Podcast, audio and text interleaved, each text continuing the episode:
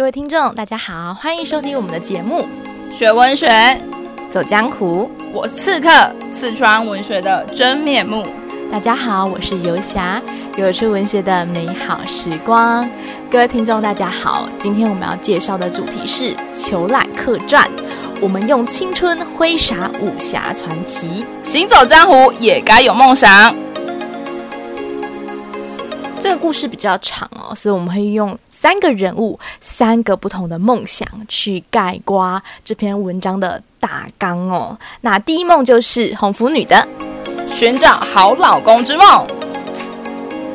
红拂女呢，其实呢是杨素家的这个红拂记哦。那这个杨素不是普通人哦，杨素是当时候拥有最高权力、镇守西京的司空哦。虽然说呢，这个红拂女其实并不怎么喜欢杨素啦，在课本中里面，她用失居于气来评论他。可是这位先生可不是简单的废物哦，他虽然每天都是美女把他捧着出门，他是一个好野人哦。对，就是有钱的小废物。但是呢，你要知道的，有钱就是王道。在这种我们现在现实也是常常有一句话，就是“阿姨，我不想努力了嘛”，对不对？大家都希望能够找到一个有钱的人依靠，但没有想到红拂女她到最后选择了一个穷书生李靖哦。为什么她选择一个穷书生呢？因为她讲了一句话，叫做。斯罗非独生，愿托乔木，故来奔了。后来呢，他就跟李靖私奔了哦。那从此就可以知道，这个红拂女啊，她想追求的梦想，并不是一个安定宿命的人生哦，而是她希望能够找寻一个她可以认可的男人哦，而且这个男人是很有潜力的，未来可以长得跟乔木一样大哦，支撑着她的精神跟人生哦。而这样其实是非常特别的，包括我们现代还是很多人想要嫁富二代甚至富一代啊。可是，在红拂女当时，她其实是有一个很稳定的，至少算是安稳的生活，但她却选择去跟穷小子私奔哦，这是一个很不。呃，不一样的一个选择哦。虽然说呢，有些听众可能会觉得说，诶，红拂女的梦想怎么这么卑微啊？怎么是结婚啊？可是我们不要用现代的眼光去看古代哦。对当时的古代女性来说，她能够有这样的思维，勇敢勇敢的去追逐自己的命运哦，去挑战自己的人生哦，这已经是一件很了不起的事情了。嗯，没有错，而且透过红拂女啊，她还很厉害的是，她慧眼独具哦，识英雄哦，她了解到，哎，李靖是一个值得投资的对象哦，所以如果用我们现在的角度来讲，他就是一个投资理财专家，才选择李靖托付终身。讲到李靖呢，李靖属于大侠之梦。那每次看到李靖，我就会想起了金庸笔下的一个人物，叫做郭靖哦。那郭靖有一句名言，就是“侠之大者，为国为民”。那一开始出场的李靖其实是一个平民哦，他遇到的，他去觐见的，其实是一个权位很高的人，叫做杨素。那杨素的话呢，他不是一个普通人哦，他就是一个能够呃守西京，代表说他有很大的兵权嘛。那没有想到李靖这个毛头小子，他去看杨素，他就跟他讲了一句，第一句话就顶撞他，他就讲到：天下方乱，英雄尽起。恭为帝室重臣，实以收罗豪杰为心，不宜拒谏宾客。一开始就先 diss 了这个杨素，你怎么可以让美人捧出，然后用这样的态度去接待宾客呢？这样是不行的。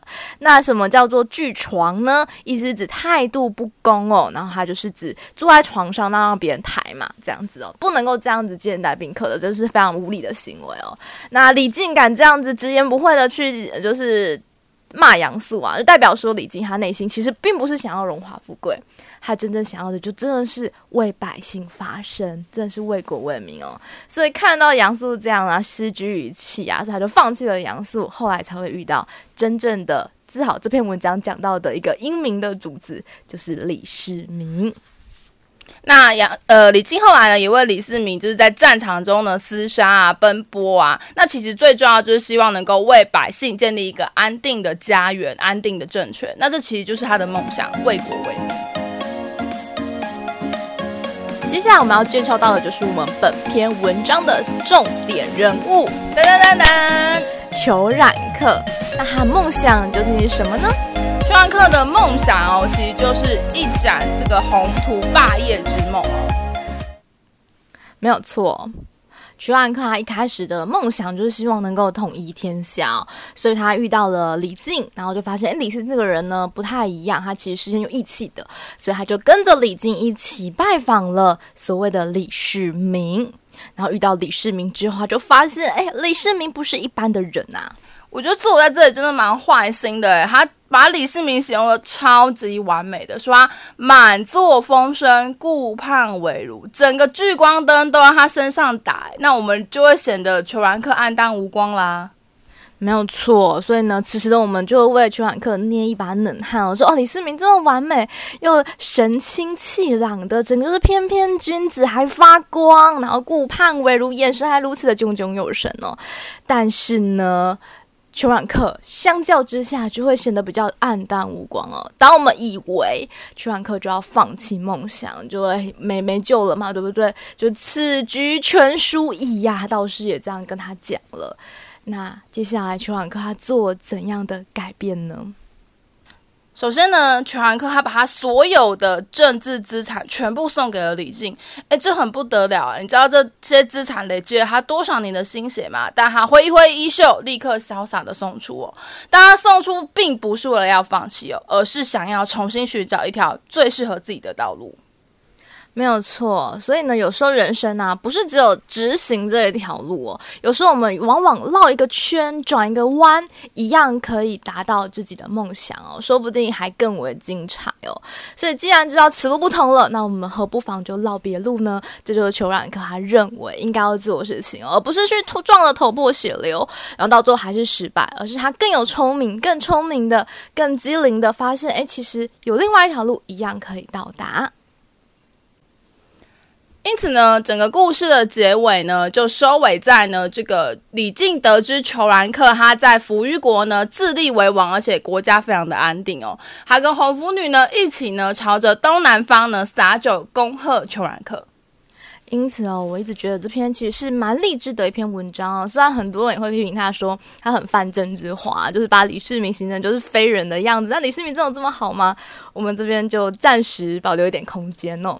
但是呢，你也可以从追求梦想、坚持而且努力前进，在这三位重要人物都可以找到这份精神哦。好，那接下来的话呢，我们就要为大家介绍一个特别的人物。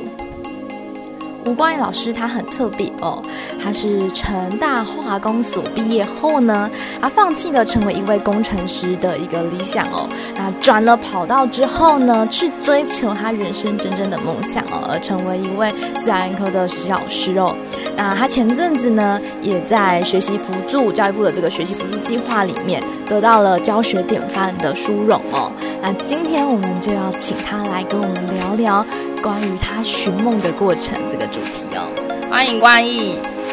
嗨，各位听众朋友，大家好，我是吴冠一。今天想跟各位分享我成为一位老师的心路历程。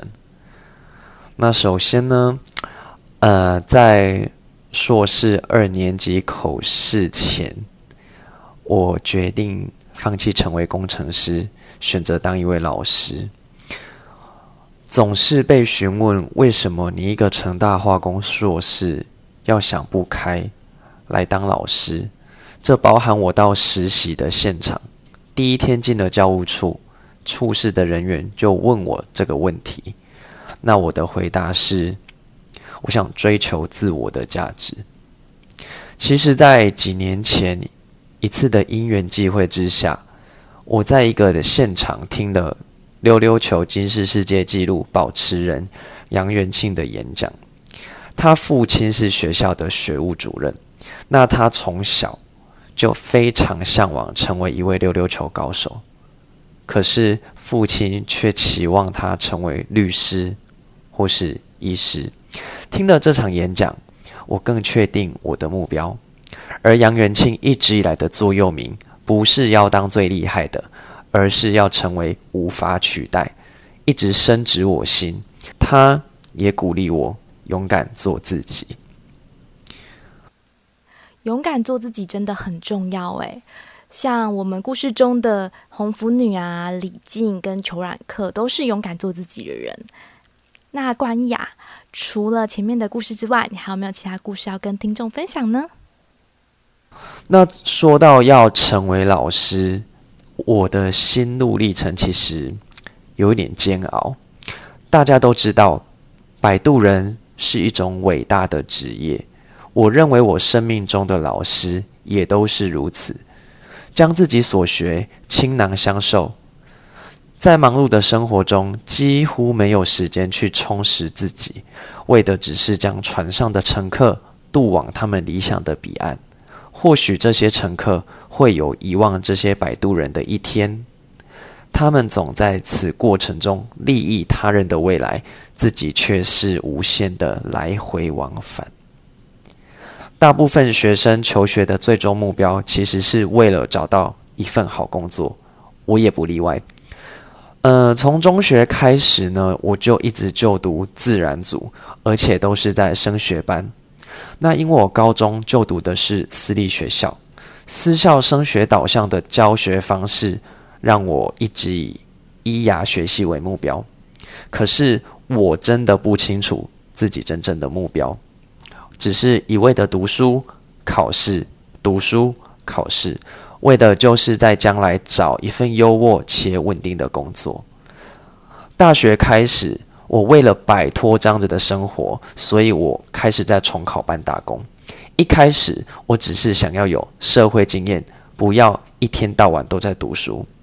那教着教着，我越来越有心得。有家长因为我的用心跟热忱，大老远。把孩子从嘉义送到台南来重考。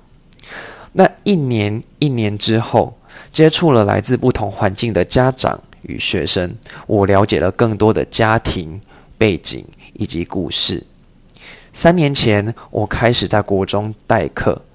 那在这个教学过程中，我领悟了教学相长的真谛，我更坚定了我的目标，成为一位老师。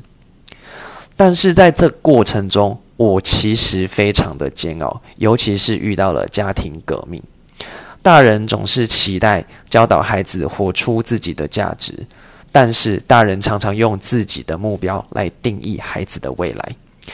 从小到大，呃，我爸妈不会强迫我做决定，但是也因为这样，没有人教会我怎么为自己做选择。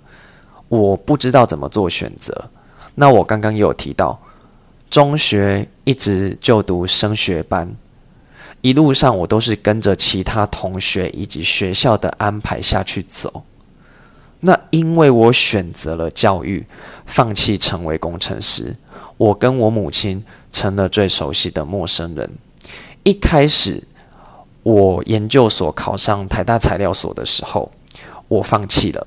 我选择继续留在成大化工，完成我的硕士学位。当时父母亲已经有一点无法理解，但是我说服了他们。可是硕士口试结束之后，我提出我的要求，我想延毕修教育学分，因为我想成为一个老师。这时候家庭革命产生了，我爸妈认为他们辛辛苦苦让我读到成大硕士，我竟然。不想成为工程师，而选择当一位老师，在他们的认知里面，少子化对这个行业的冲击非常大，而且现在学生以及老师的关系已经不像以往那样。现在的学生往往会爬到老师头上，老师非常难去驯服学生，他们担心我受伤害，担心我没有保障。在最后，我好不容易说服了我的父亲跟母亲，我也到了教学现场代课。然后我每一天放学回家，我总是非常期待跟我的爸妈分享我的教学。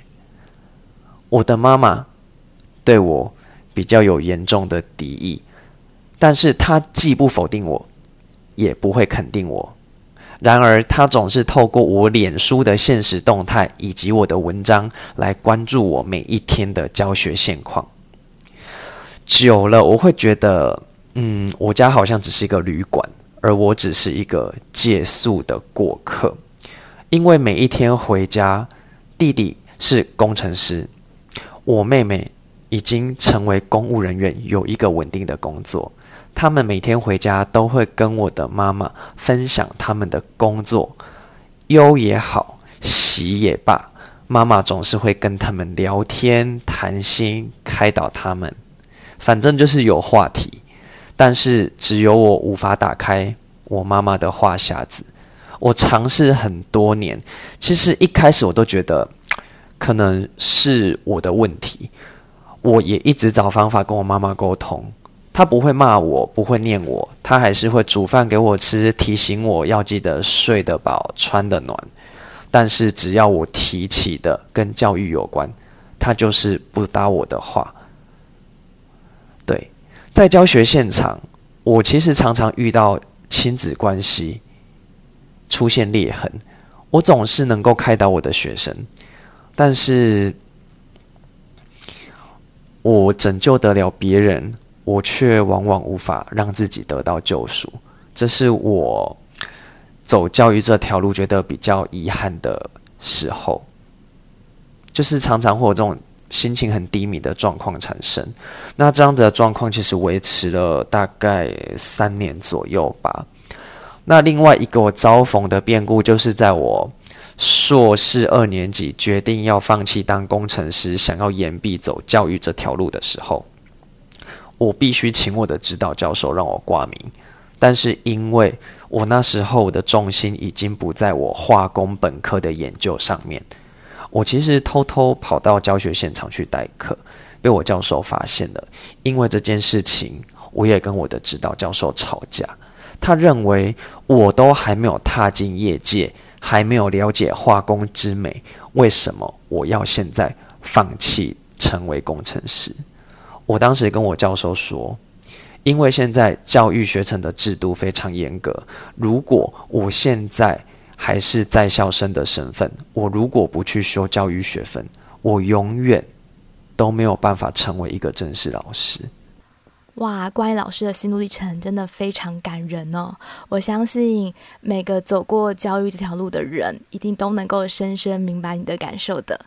那在教育这条路上啊，有没有让你特别感动或温暖的一些回忆呢？教育这条路虽然有点颠簸，但还是有好事情发生。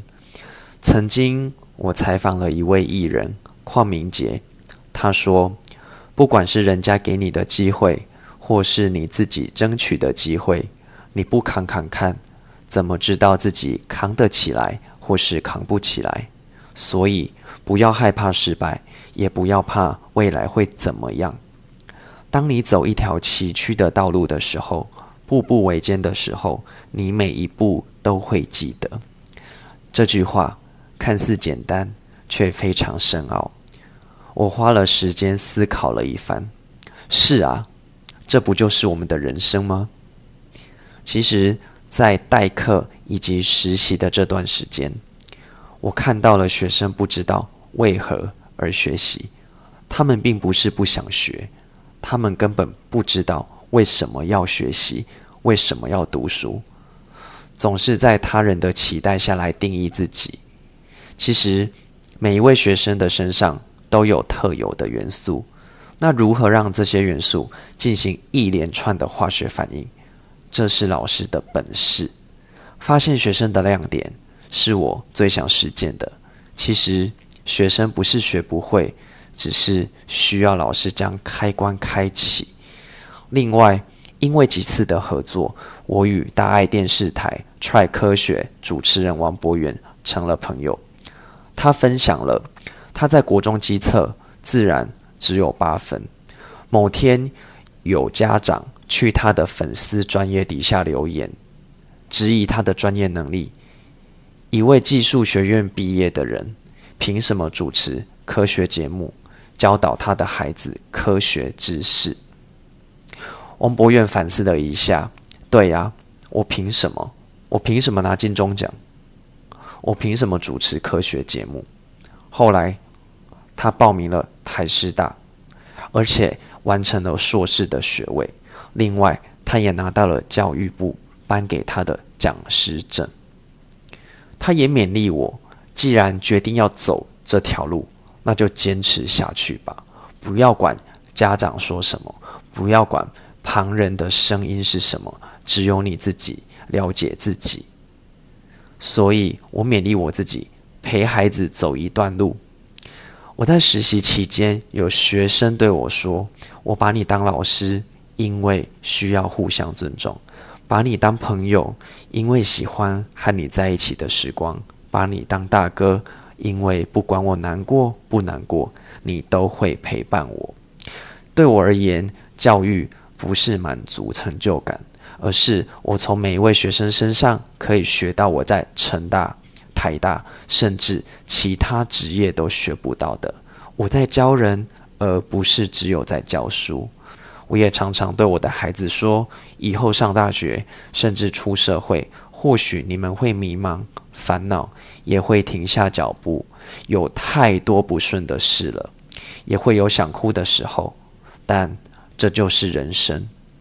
绝对不要害怕前进，也不要一有不如意的事情就把过错推到别人的身上。别怕，因为我一直都在。